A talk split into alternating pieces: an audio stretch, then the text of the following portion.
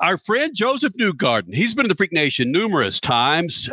Don't think many people had him, at least with our freaking picks.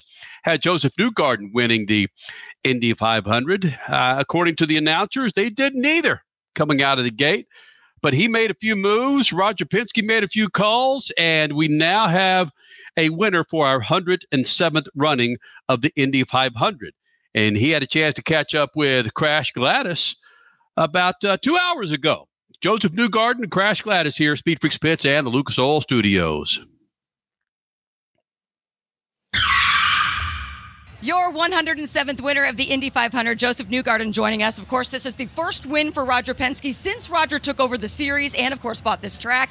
Your first win in 12 attempts here. Why specifically is Indy so difficult to win? It's amazing to look back on it and realize that we were able to get this done finally, but it is it is the most difficult motor race in the world to, to win. I, I firmly believe that. It's the pressure. You're here for you live here for a month. You put so much time and energy into it, and it comes down to one day that has to go right. You know, you can have a good day whenever in the month, but the only day that really matters is race day. You can qualify well, whatever. If you don't have a good race day, then it's all for nothing.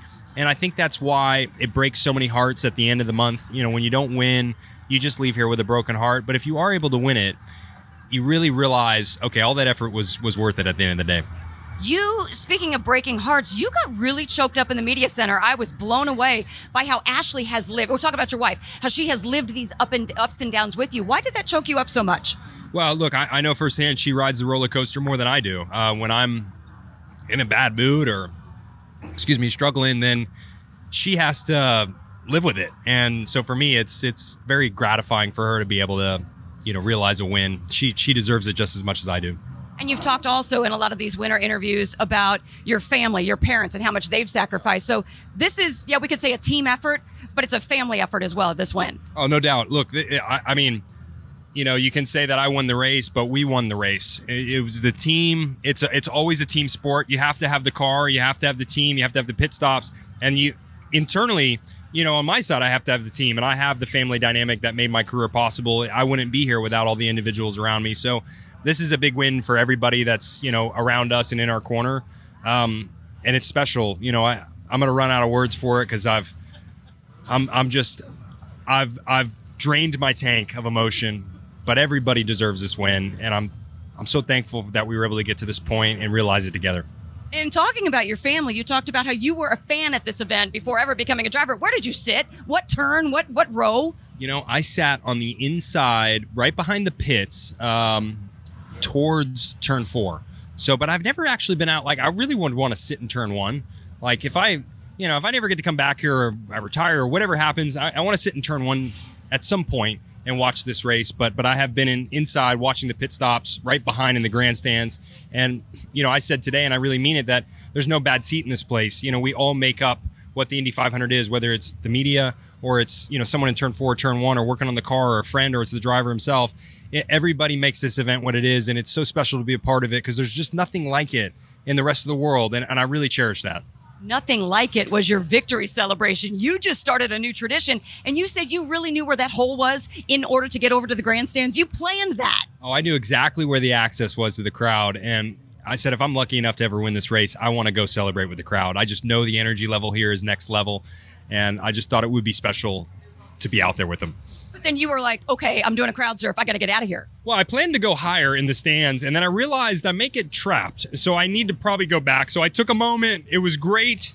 Uh, there's a couple people that I hugged. And then I went back to the track. I was like, we got to go attend to business now. Those people will never forget that moment thanks to you. Crazy, crazy. All right, real quick before we let you go, you're drinking a beer. You had McDonald's. You are a fitness nut. We've got drivers in there. Tony Kanaan saying you got the best abs in the world. Uh, who is it? Sage Karam or no, Santino Ferrucci who talks about your cheekbones. This is the diet breakfast of champions. It, it, somehow, the worse I eat, the better things go. I, I don't know why, you know. Um, but no, this there's a there's a process. I think everybody in this championship works really hard. There, I mean, that goes without saying. I respect everybody out here because they're they're there's so much competition these days, and it's hard to find an edge on anybody. You know, 20 years ago, there were there was ways you could find edges on your competition where not everyone was maybe doing every detail. Nowadays, everyone pretty much does everything. They, they make sure they, they cross the D cross the T's, dot the I's, and so it's hard to get an advantage. But um, you know, it's nice nice of the competitors to say there's a good, there's a camaraderie in IndyCar that you don't get anywhere else in motorsports. And you know, some people they really want the fist fights and all that. And look, I want hard racing. I want people to beat and bang on each other and, and be fair. But I just love the respect that we have in this paddock. It's really unique, and it's it's what makes IndyCar IndyCar. Go celebrate. You've got a million more interviews. Thank you very much for taking the time. Thank you. They want the fist fights. uh, Pato O'Ward certainly might have a fist fight uh, opportunity with somebody. He was talking about being pinched prior to his accident. Who was that that pinched him? Was it Marcus. Was it Marcus? Marcus Ericsson. Yeah. And then Marcus Ericsson would want a fist fight right now with Josef Newgarden because he doesn't like the final call with no warm up lap on the final restart. So yeah, there there could be fist fights in several places.